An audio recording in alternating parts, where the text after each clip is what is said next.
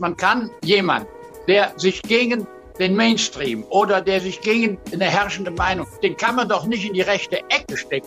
Aus meiner Perspektive, aus meiner professionellen Perspektive möchte ich sagen, ich bin eher für einen schnellen, harten Lockdown und verstehe auch nicht, warum man den jetzt nicht in der zweiten Welle schon gemacht hat. Und Satire und Kritik muss immer zielgerichtet sein. Und das alles in so einem multiperspektivischen, interpretierbaren, äh, ironischen Raum stehen zu lassen, war ein großer Fehler. Denn, denn Demokratie, die wird an den Polen getestet. Die wird nicht im Zentrum getestet. Schräg im Stall der politische Podcast mit Thomas Sattelberger und Fabian Grischkat.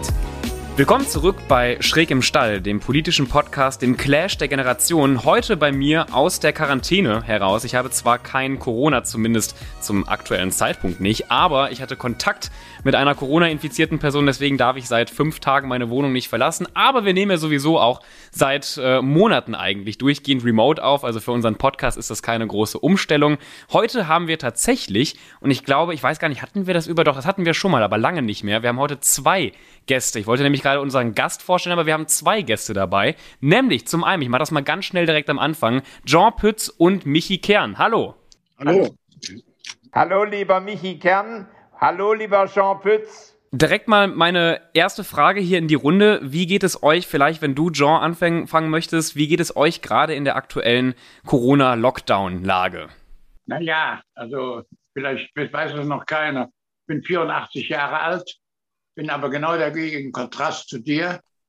Und du hast das Leben vor mir und ich versuche es so zu beenden, dass ich mich immer noch engagiere und vor allen Dingen die äh, Widersprüche in der Politik oder auch in der Technologie möglichst aufzudecken und deswegen bin ich sehr aktiv bei Facebook. Ja, äh, Michi, dir geht's auch soweit gut oder wie ist die Lage? Du bist glaube ich in München gerade, wenn ich das richtig gesehen habe. In München, ja, also privat und beruflich in München. Äh, mir persönlich geht's äh, sehr gut. Ähm, also gesundheitlich geht es sehr gut, den Kindern geht es gut. Äh, natürlich ist man betroffen äh, von der Schule und Kita-Schließungen und so weiter. Darüber werden wir ja sprechen später. Aber ähm, ich kann mich überhaupt nicht beklagen. Ich glaube, anderen Leuten geht es schlechter. Und Thomas, bei dir? Ja, ich bin ja voll im Wahlkampf drin. Äh, ich, ich habe tatsächlich letzten Samstag bei unserer Aufstellungsversammlung äh, einen sicheren Listenplatz erkämpft äh, wenn wir dann reinkommen, aber davon gehe ich aus, denn die 5%-Hürde, äh, die, die packen wir äh, Stand heute richtig mit einem deutlichen Übersprung. Mir geht's gut, ich bin voll im Wahlkampf, äh, überschüssige Kraft ohne Ende. Ja, ähm, dann gehen wir auch direkt mal auf eines deiner, ich glaube auch momentan aktuell sehr wichtigen und politischen Themen ein, die Bundesnotbremse. Also zumindest hat deine Partei ja auch gegen, ähm, gegen, gegen dieses Gesetz vom Bundesverfassungsgericht geklagt. Wie ist deine Meinung dazu, Thomas? Ja gut, nicht nur meine Partei, sondern jeder, äh, jedes Mitglied unserer Fraktion hat persönlich unterschrieben. Das heißt, ich, ich stehe auch als individueller Kläger äh, hin, hinter, dieser, hinter dieser Klage. Äh, ich zahle übrigens auch meinen Anteil, meinen finanziellen Anteil an, an dieser Klage. Und, und natürlich, äh, dass das eine Pandemie Rahmenregelung erfordert äh, und dass das nicht so weitergehen konnte äh, mit, den, mit den ganzen Bundesländern, die wie ein Sack voller Flöhe ihre eigene Politik gemacht haben. Äh, das ist die eine Seite. Aber natürlich wir haben schon seit Monaten gefordert, dass man bitteschön nicht nur einen, einen Wert zugrunde legt bei Öffnung und Schließung, äh, diesen, diesen Inzidenzwert, sondern dass man auch die Impfquote, äh, die Krankenhaussituation berücksichtigt. Zum Zweiten, dass klar und deutlich äh, unterschieden wird, äh, auch zwischen denen, äh, die, die jetzt vollständig genesen sind oder schon zum zweiten Mal geimpft sind und denen, die es nicht sind. Äh, Im Grunde dieses Gesetz trifft jetzt eigentlich alle. Äh, das ist äh, aus, aus unserer Sicht ist, ist das nicht in Ordnung. Und zum Dritten, wir halten im Grunde die nächtlichen Ausgangssperren halten wir für verfassungswidrig, weil sie unverhältnismäßig sind und nicht ausreichend begründet. Also da kommen noch diverse andere Gründe dazu, aber sowohl aus rechtsstaatlichen Gründen äh, als auch aus, aus, sagen wir mal, jetzt in dem Sinne gesundheitspolitischen Gründen sind wir für ein Gesetz, haben das immer gefordert, dass das Parlament entscheidet, aber nicht für so ein Gesetz.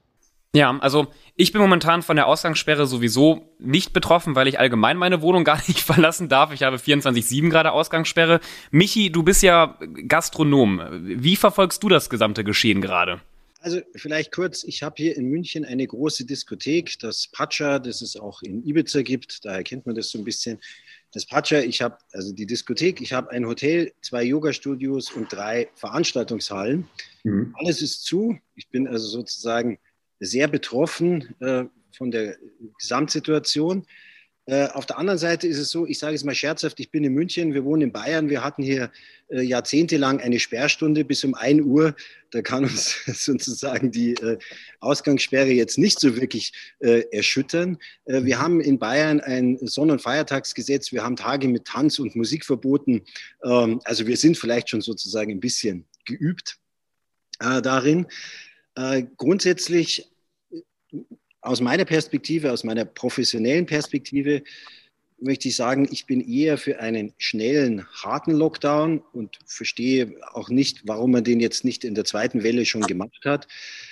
Das ist meiner Meinung nach die einzige Öffnungsperspektive, die wir wirklich hätten, erstmal zu schließen und ein Hin und Her und ein Jojo und wie Thomas gesagt hat, auch noch unterschiedlich in den Bundesländern also für mich als Gastronomen bringt das nichts. Mir bringt auch eine Teilöffnung nichts, sondern wir spekulieren oder wir rechnen damit und hoffen darauf, dass wir irgendwann wieder öffnen können.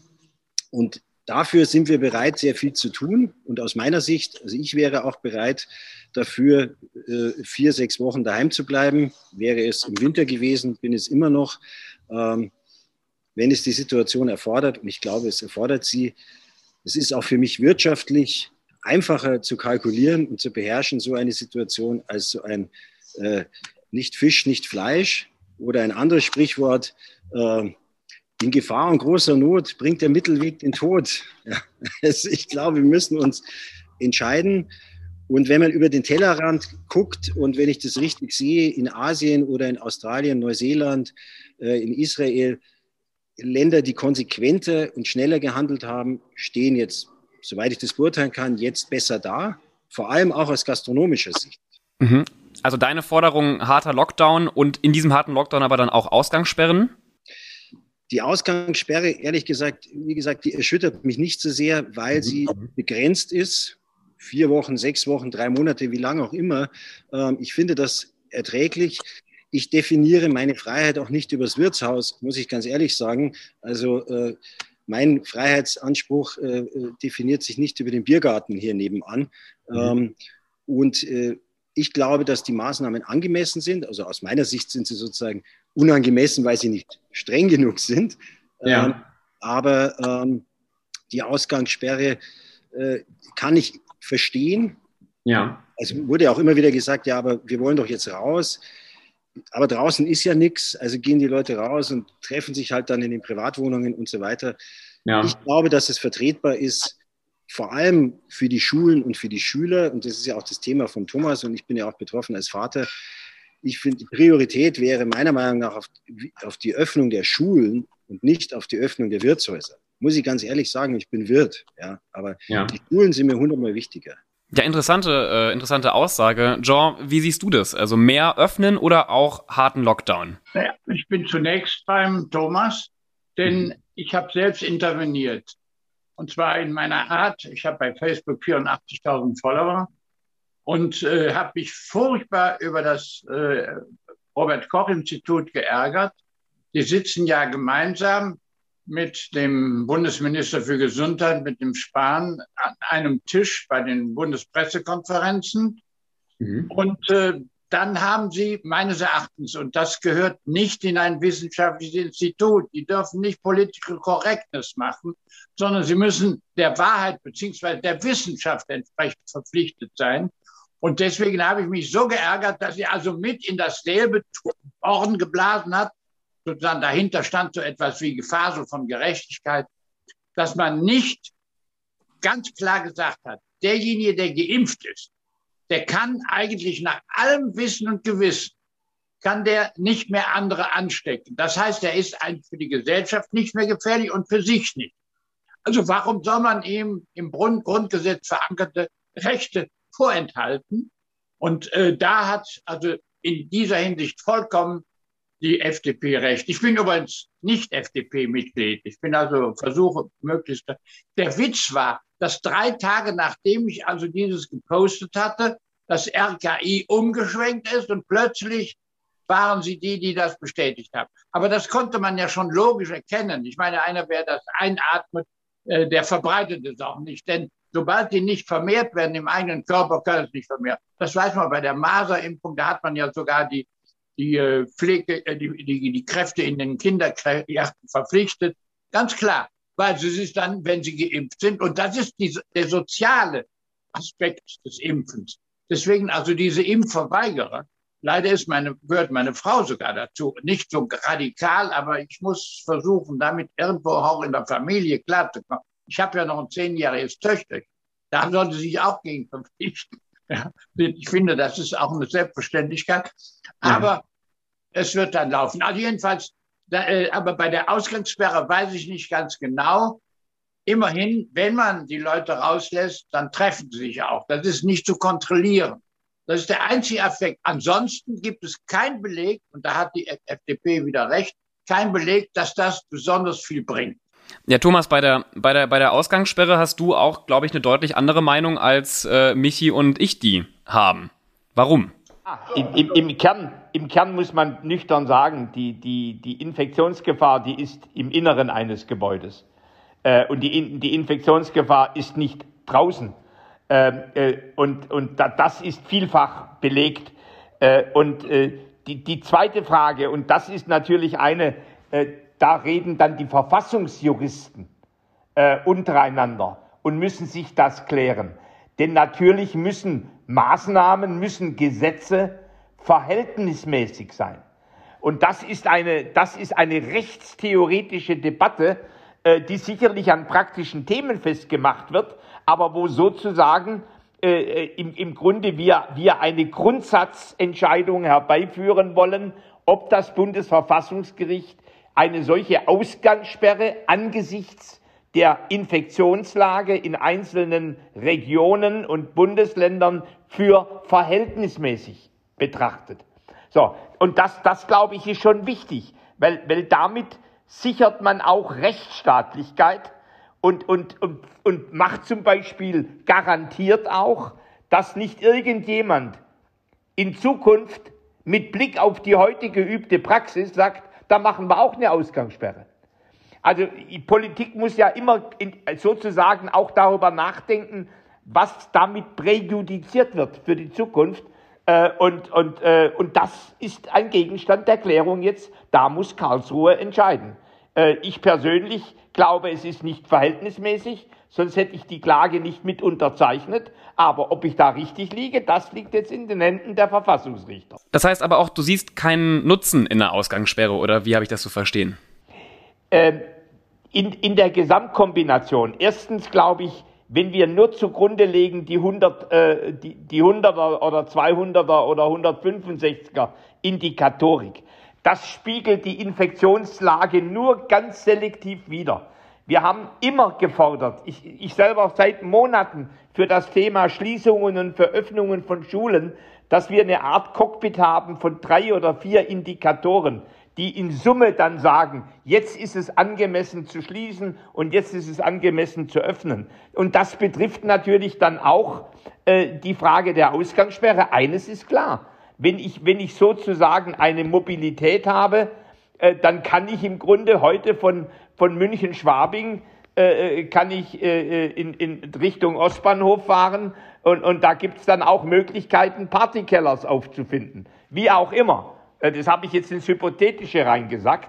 Natürlich ist, ist Transport und Bewegung immer, äh, es ist nicht nur Sitzen auf einer Parkbank äh, oder Stehen im Freien. So, aber die Frage ist in Summe, ob das der Infektionslage angemessen ist. So, und dann kommt natürlich noch ein ganz anderes Thema dazu. Und das muss brutal gesagt werden, unabhängig von der Verfassungsklage. Hätten wir eine andere Form der Impfstoffbeschaffung gehabt und hätten wir eine andere Form der Impflogistik, der Verteilung gehabt, dann würden wir vor dieser Situation überhaupt nicht stehen. Und das ist die große politische Sünde derer, die heute die Verantwortung tragen. Ja, ja, das klar. Ähm, auch was das gesamte Thema Impfen angeht, ist aber heute nicht hier in unserer Podcast-Folge das, das Thema. Ich möchte gerne aber nochmal auf einen anderen Bereich rüberschwenken, nämlich ein Thema, was in der letzten Woche sehr brisant äh, diskutiert wurde, auch nochmal gestern Abend äh, in, der, in der ARD, wo Jan-Josef Liefers zu Gast war, und zwar die gesamte KünstlerInnen-Aktion Alles dicht machen wo sich ähm, 50 oder ich glaube knapp über 50 äh, SchauspielerInnen zusammengeschlossen haben. Was ist eure Meinung, eure Meinung zu der Aktion und eure Meinung äh, zu der Diskussion, die dadurch entstanden ist? Vielleicht mal äh, du, Michi. Also wir stehen ja mit einem Fuß auf der Künstlerseite, weil wir ja in den Kulturhallen und auch in der Diskothek natürlich viele Musiker und Künstler haben. Mhm. Wir sehen die Situation natürlich, aber ich halte jetzt diese Aktion, diese Videoaktion, alles dicht machen, für ein komplettes Missverständnis. Ähm, ich glaube auch, dass es sozusagen künstlerisch schiefgegangen ist und was weiß ich, aber äh, jetzt mal vom, vom Inhalt her, ähm, ich halte es für sehr problematisch bis hin zu lächerlich, äh, diesen Auftritt, weil einfach nicht das gesamte Bild in den Blick genommen wurde. Äh, und das gesamte Bild ist äh, aus meiner Sicht nach wie vor, man muss sich halt, es ist salopp gesagt, jetzt halt mal kurz zusammenreißen, damit es dann hinterher weitergehen kann. Und äh, wie gesagt, jetzt mal jenseits der Impfstoffe und der Verfügbarkeit der Impfstoffe hätten wir früher, also hätten wir nicht monatelang über das Händewaschen und über die Masken diskutiert und wären da konsequenter gewesen, wären wir vielleicht konsequenter gewesen beim Lockdown, dann glaube ich, wären wir auch ohne oder mit der jetzigen Impfgeschwindigkeit schon weiter oder könnten weiter sein. Und das Unangenehme an dieser Aktion der Schauspieler finde ich eben, dass es komplett ausblendet die Situation in den Schulen für die Kinder und die Situation in den Krankenhäusern und die Situation der Erkrankten und der Verläufe und so weiter und so weiter, weil man ja wirklich so tut, als ob es das alles, es ist immer so hart an der Grenze, als ob es das alles nicht gäbe, ja, und äh, als ob das alles Gegenstand irgendeiner Privatmeinung sein könnte. Ja. Und, äh, und selbst wenn ich privat eine andere Meinung habe, kann ich ein Einsehen in bestimmte Maßnahmen haben. Ich bin auch der Meinung, dass ich im Grunde keine Ampel brauche und dass ich auch bei Rot über die Straße gehen kann, weil ich nach links und rechts schaue. Aber ich kann verstehen, warum es Ampeln gibt und warum ich auch, auch wenn ich der Meinung bin, dass ich die Situation überblicke, nicht bei Rot über die Straße gehe. Das kann man verstehen. Ja, und ich wedel mhm. nicht bei jeder roten Ampel mit dem Grundgesetz und sage, das schränkt jetzt meine Bewegungsfreiheit ein weil das ist sozusagen viel zu stark, das Argument äh, und auch die Verfassungsklage hier. Ich weiß nicht, ob das nicht zu weit geht. Und wir haben ja, wie gesagt, lange über das Händewaschen und über die Masken diskutiert. Und äh, ich sehe das nicht. Und die Schauspieler bei aller Sympathie, und ich kenne ja auch einige davon persönlich, ja. äh, da, also vor allem die Heike, die ja dann äh, äh auch als erste zurückgezogen hat. Ja, ja stößt bei mir auf vollkommenes Unverständnis. Nee, absolut. Äh, stimme ich dir auch vollkommen, vollkommen zu. Also grundsätzlich auf die Missstände in der künstlerischen Branche, gerade was, das sagt zum Beispiel ja auch der Bundesverband der Schauspieler, 15.000 bis circa 20.000 Schauspieler, die zum Beispiel nicht in Film und Fernsehen spielen, sondern die sich auch in der freien, in der freien Szene beschäftigt sind, die fallen auch durch diese Versicherungsnetze und das ist ein Problem. Keine Frage. Aber diese gesamte, diese, diese, diese gesamte Aktion war halt eben nicht wirklich zielgerichtet. Und Satire und Kritik muss immer zielgerichtet sein. Und das alles in so einem multiperspektivischen, interpretierbaren, äh, ironischen Raum stehen zu lassen, war ein großer Fehler. Und, und, und dass jetzt zum Beispiel auch ein, ein Jan-Josef Liefers sich nahezu täglich darüber aufregt, ähm, man würde irgendwie ihn mundtot machen, was ein Schwachsinn. Jan-Josef Liefers übrigens hat mit Jens Spahn in der Zeit gesprochen, ist irgendwie zu jeder Talkshow eingeladen worden. Ähm, also ich habe das Gefühl, diese gesamte Aktion hat nicht dazu geführt, dass man mal wirklich über die Schauspieler SchauspielerInnen spricht, die gerade im Theater nicht auftreten können, sondern dass eigentlich Jan-Josef Liefers unglaublich viel Aufmerksamkeit bekommt in einer so privilegierten Situation, weil er, und das muss man ja auch mal klar sagen, ist davon nicht wirklich. Klar, seine Band und die Auftritte seiner Band sind betroffen, aber er ist ziemlich gut abgedeckt. Äh, ich stehe ja mit zwei Füßen. Ich bin ja auch geschädigt. Ich halte ja auch so eine Art physikalisch-chemisches Kabarett, eine Verbindung zwischen Politik und eben ein wenig die Menschen an die Wissenschaft heranzuführen. Und das mhm. ist vor Publikum und das ist mir natürlich verboten, manchmal vor ganz vielen, also ich gehe auch zu Universitäten oder, oder sonst. Aber das heißt, ich verdiene in der ganzen Zeit nichts und ich habe einen Assistenten, der packt es genau, also den unterstütze ich jetzt ein bisschen. Aber etwas muss ich sagen, äh, die Künstler kann ich sehr gut verstehen. Und zwar alle übrigens, die, die, die immer wieder sich äh, äußern, weil sie die Pandemie am Hals haben, was ihnen satt ist. Und da gibt es etwas, was in der Politik gar nicht berücksichtigt wird. Das ist ein psychologisches Moment. Das heißt, was nicht sein darf, das nicht sein kann. Ich erlebe das hier im Mikrokosmos in meiner Familie.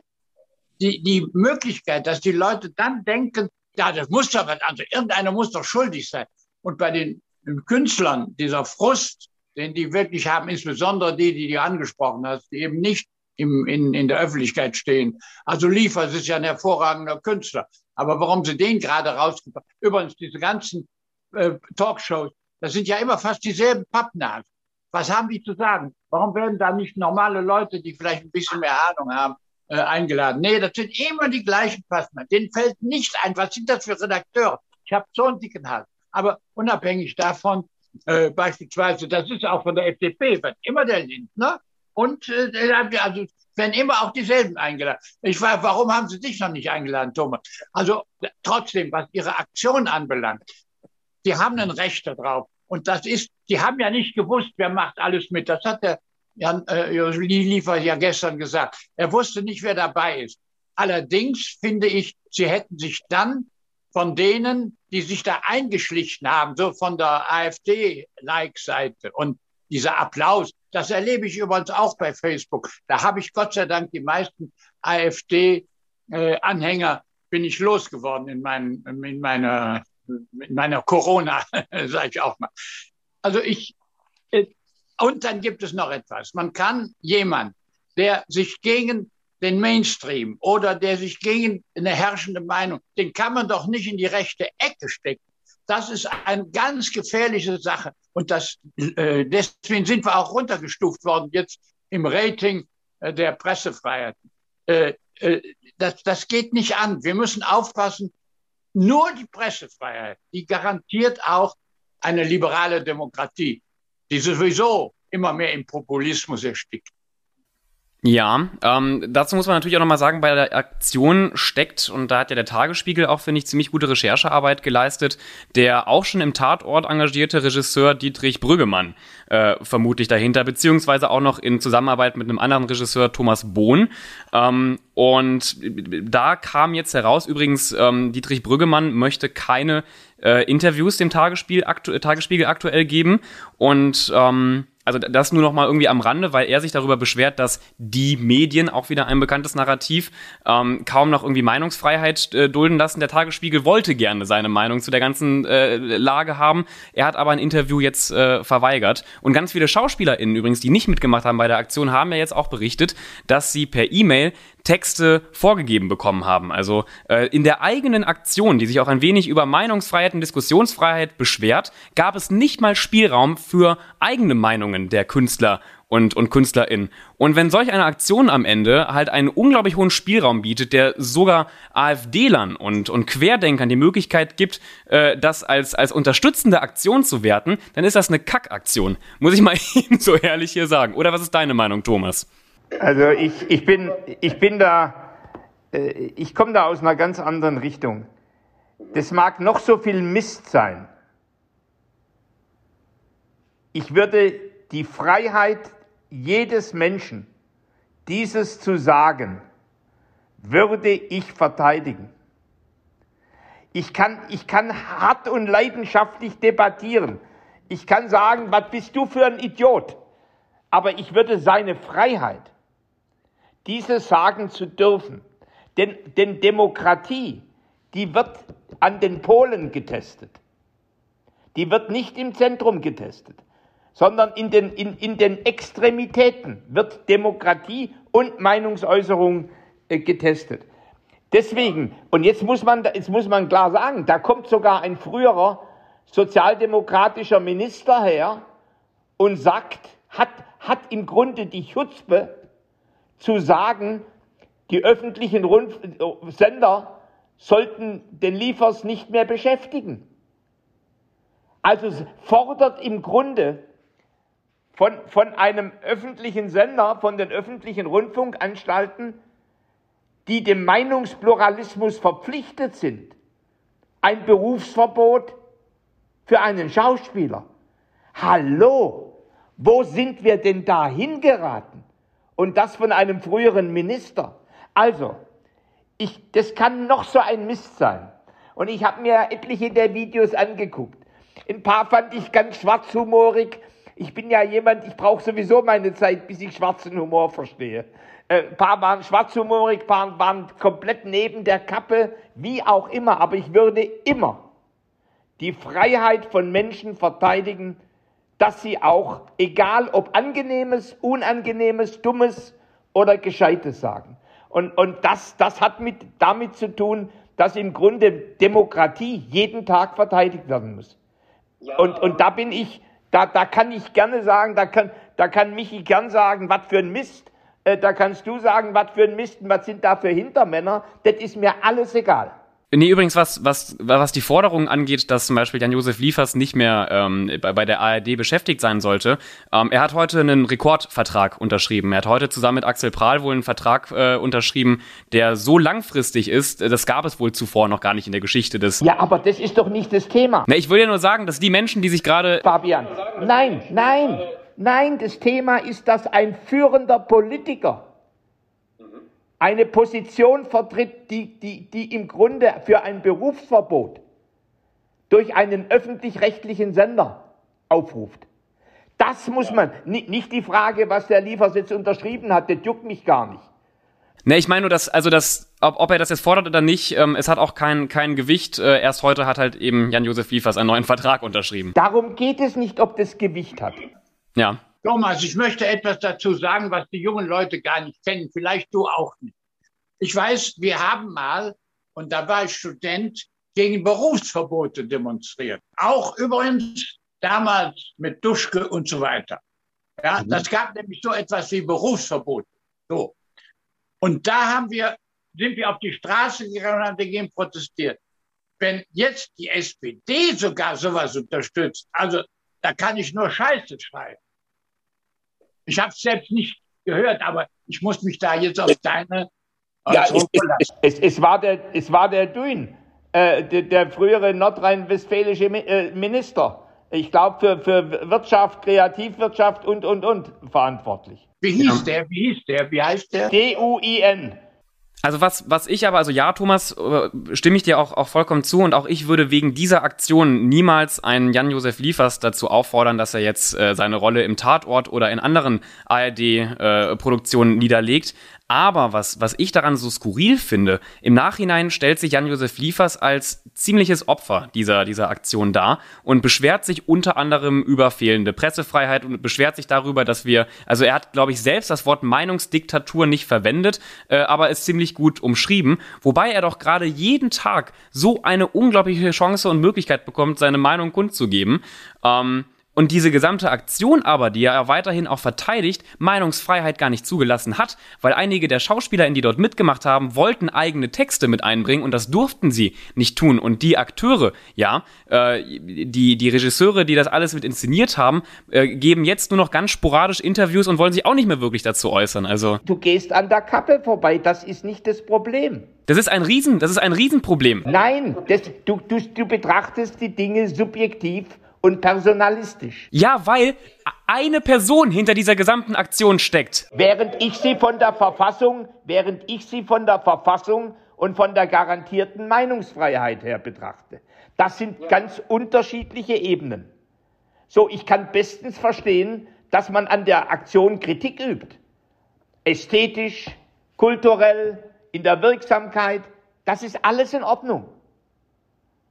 Aber sie ist legitim. Nein, es ist ganz, also auch heute liest ihr ja auch gerne den Artikel im Tagesspiegel durch, es ist ganz offensichtlich, dass eigentlich nur Dietrich Brüggemann hinter dieser gesamten Aktion steckt. Und die Medien, wie gesagt, auch dieses bekannte Narrativ sind von ihm schon ganz lange eine Zielscheibe. Er hat ja auch diesen Film äh, Heil produziert, der sich auch irgendwie vermeintlich paritätisch über alles lustig macht. Neonazis, Antifa, Behörden, Medien. Ja und?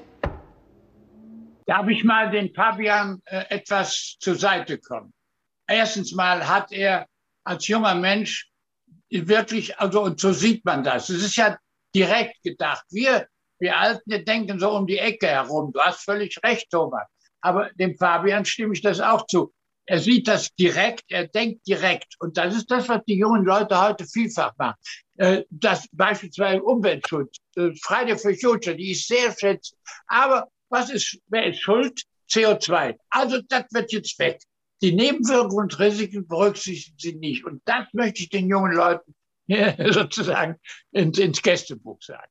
Ja, aber also Brüggemann steht ganz offensichtlich hinter dieser gesamten Aktion. Eine Aktion, die wie gesagt nicht zielgerichtet war. Eine Aktion, die nämlich im Endeffekt auch nicht wirklich dafür gesorgt hat, dass über das Auftreten, das fehlende Auftreten in Theaterhäusern von Schauspielern diskutiert wird. Eine Aktion, die ja nicht mal, haben die irgendeinen mal ins Leben gerufen, haben die Spenden gesammelt, sitzen jetzt auf einmal Leute, die nicht im Theater auftreten können in Talkshows. Nein, da sitzt Jan Josef Liefers. Eine vollkommen misslungene Aktion. Moral, Moral ist nicht Moral Moral ist nicht Verfassung. Deine Moral ist nicht unsere Verfassung. Nee. Sondern in unsere Verfassung. In Muss man Brüggemann kennen? Muss man Brüggemann kennen? Ja, nein, also nicht wirklich. Brüggemanns haben in Köln eine Dynastie. Muss man den kennen? Ja, also Dietrich Brüggemann auch hat in drei Tatorten ähm, Regie geführt, daher hat er auch diese guten Vernetzungen zu den SchauspielerInnen gehabt, steckt maßgeblich hinter der gesamten Dichtmachen. Aktion. Zusammen auch mit unter anderem Thomas Bohn, der ihn da unterstützt hat, der glaube ich schon zwölf Tatorte oder sogar noch mehr ähm, gedreht hat. Das erklärt natürlich auch diesen Kreis an SchauspielerInnen, die da zusammengekommen sind, die aber auch von anderen KollegInnen, wie zum Beispiel Nora Tschirner, ja auch hart äh, kritisiert wurden. Tatortverschwörung. Naja, es ist leider, also, ähm, es ist, es, es ist leider keine, keine Verschwörung mehr, es ist relativ offensichtlich. Trotzdem, es ist auf dem Rahmen unserer, unserer Rechtsordnung und auf dem Rahmen unseres Grundgesetzes. Und das mag man beschissen finden, dass diese Aktion, sie ist trotzdem legitim. Und ich würde, ich würde immer für die Freiheit auch der extrem Andersdenkenden zu sprechen eintreten. Ja, ich würde gerne nochmal. Aber Moment, darf ich sagen, legitim ja, aber ich muss ehrlich sagen, diese gesteuerte, da müssen wir vorsichtig sein, auch Demokratie kann gesteuert sein. Und das finde ich auch nicht gut. Also da gebe ich dir, Fabian, recht. Na, ich, ich, ich würde gerne nochmal äh, auf, auf äh, dich, Michi, zurückkommen. Ähm, ich meine, du bist auch viel in der, ich würde jetzt mal behaupten, nicht überwiegend in der, in der Theaterlandschaft unterwegs, aber auch in, in, in Clubs treten DJs, treten Musiker, treten KünstlerInnen auf. Was würdest du dir denn wünschen von der, von der Politik? Ich meine, du hast ja jetzt auch die Chance, hier mit einem äh, Bundestagsabgeordneten zu sprechen. Ähm, was muss sich ändern, damit eben diese 15.000 bis 20.000 SchauspielerInnen, die nämlich nicht durch die Versicherungsnetze aufgefangen werden, ähm, damit die auch weiter überleben können? Ja, äh, klar, da muss, muss man sich halt jetzt irgendwas überlegen, wie man die noch mit reinkriegt in über Härtefallregelungen oder, oder, oder. Es gibt ja immer wieder Gruppen, äh, wo einem im Laufe des letzten Jahres aufgefallen ist, dass man sie vergessen hat, in Anführungsstrichen, oder dass sie eben nicht vorkommen. Ähm, klar, da muss man eben nachbessern, das würde ich ganz pragmatisch sehen ähm, einfach gucken, wer ist jetzt durch das Netz gefallen. Mhm. Umgekehrt muss man ich, natürlich sagen, dass äh, sehr viele jetzt äh, von, den, äh, von meinen Gastronomiekollegen und auch von den, in der Clubszene und so sehr viele eben von dem Netz aufgefangen worden sind. Also jetzt alle Leute in meinem Umfeld äh, haben tatsächlich äh, Überbrückungshilfen bekommen, haben profitiert auch von der November-Dezember-Hilfe. Äh, wir hatten auch unser ganzes Personal halten. Ähm, und das sickert ja nach unten durch sozusagen, ja, also jetzt von uns und auch zum Teil eben bis zu den DJs und bis zu den Künstlern, aber auf alle Fälle jetzt erstmal zu unserem Gastropersonal.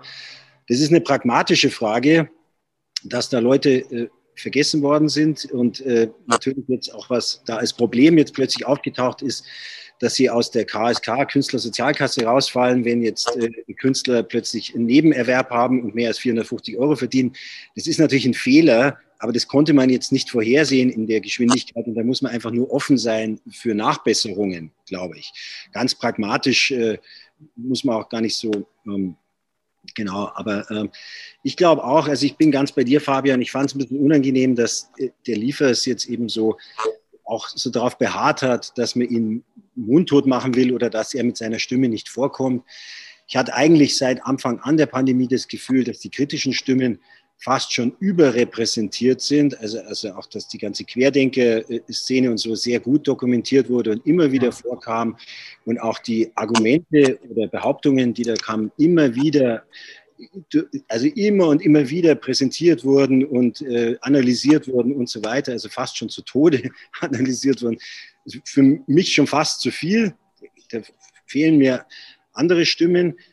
Und natürlich kann es sein, Fabian, so wie du sagst, dass es eben 15.000, 20.000 Künstler in Deutschland gibt, die da durchs, durchs Raster fallen. Ähm, das schätzt der Bundesverband der, des, des Schauspiels ein, daher habe ich die, die Zahl. Genauso wahrscheinlich wie eben viele Leute auch nach wie vor in der Pflege, in den Krankenhäusern und so weiter und so weiter. Ähm, das ist ja auch nicht abgearbeitet letztendlich, dass man sagt, ja gut, die Leute, die arbeiten jetzt dadurch seit zwölf Monaten mehr oder weniger. Äh, mhm. Da muss man nachbessern. Ja. Aber also jetzt nochmal auf meine Situation, auf die Situation meines Berufsstands. Also die Gastronomie ist, glaube ich, sehr gut abgesichert. Da hat es gut funktioniert. Ich kenne praktisch niemand in meinem Umfeld und ich kenne sehr viele Gastronomen in München, die jetzt nicht in diese Programme reingekommen sind. Ähm, da mag es natürlich auch Einzelfälle geben, aber das ist jetzt mal grundsätzlich halbwegs gut geregelt. Und dann mhm. hält man das auch durch. Ja, und ähm, aber insgesamt würde ich eben doch am Ende für eine größere, größere Solidarität äh, an eine größere Solidarität appellieren. Wenn jetzt alle nochmal zusammenhelfen, dann ist es eben irgendwie doch schneller abgearbeitet, die ganze Geschichte. Und da verzichte ich dann gerne auch auf bestimmte Freiheitsrechte für eine, für eine begrenzte Zeit. Dann gehe ich auch eine Ausgangssperre mit und, und, und, weil ich sehe, dass dann auf der anderen Seite schneller wieder losgehen kann. Und wir haben sehr viel, tatsächlich sehr viel mit Oper und Theater zu tun, weil wir die Opernfestspiele und alle Dinge äh, eben auch machen in unseren Hallen. Die wollen alle sehr gern spielen, können aber nicht, weil wir die Inzidenzien nicht runterkriegen.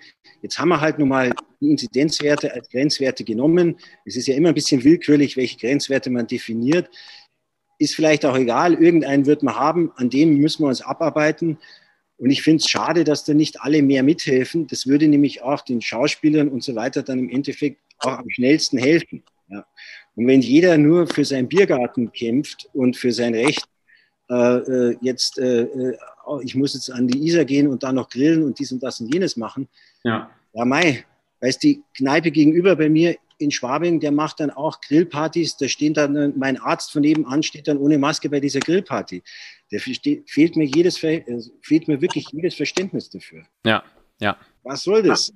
In einem Viertel. Darf, darf ich mal versuchen, eine Versöhnung zwischen allen zu finden als Ältester? Ja, bitte. Äh, ich gebe, ich gebe einerseits dem Thomas recht, dir aber auch.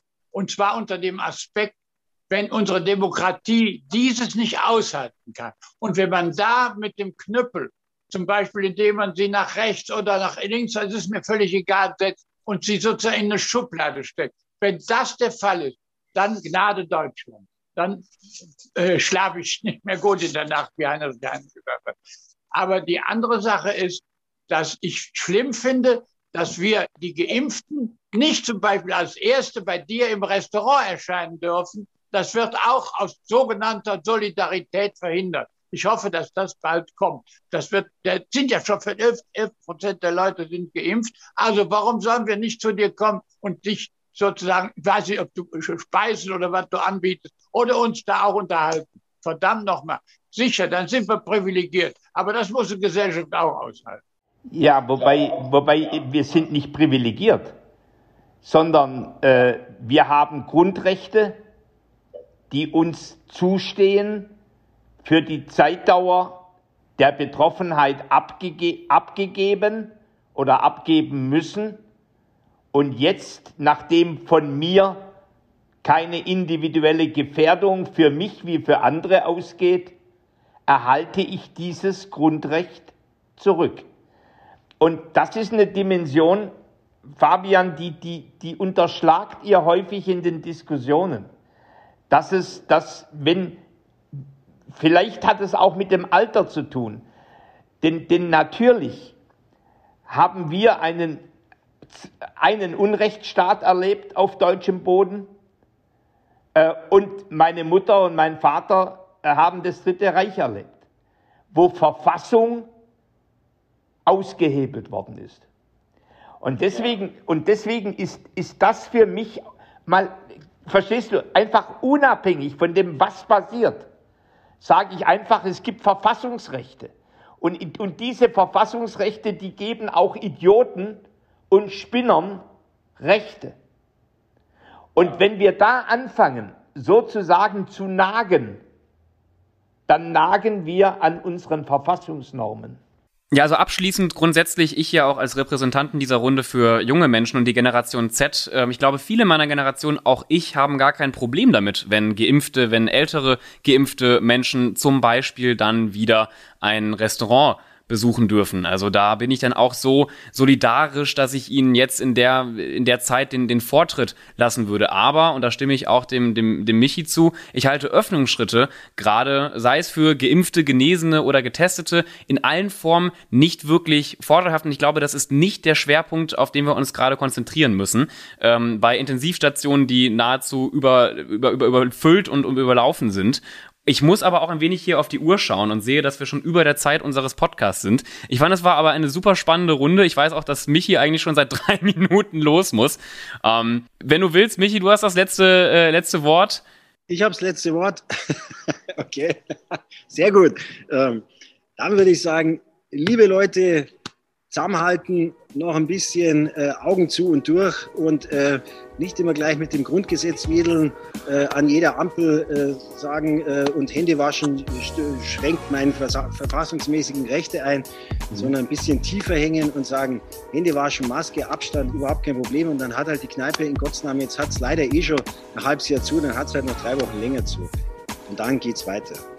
Schöne Abschlussworte. Ich freue mich auf das Feedback von unseren Zuhörern und, und Zuhörerinnen und wünsche euch allen jetzt noch einen schönen Tag. Ciao. Tschüss. Vielen Dank. Schön, dass du bis zum Schluss zugehört hast. Der nächste Podcast kommt wie immer nächsten Sonntag. Bis dann.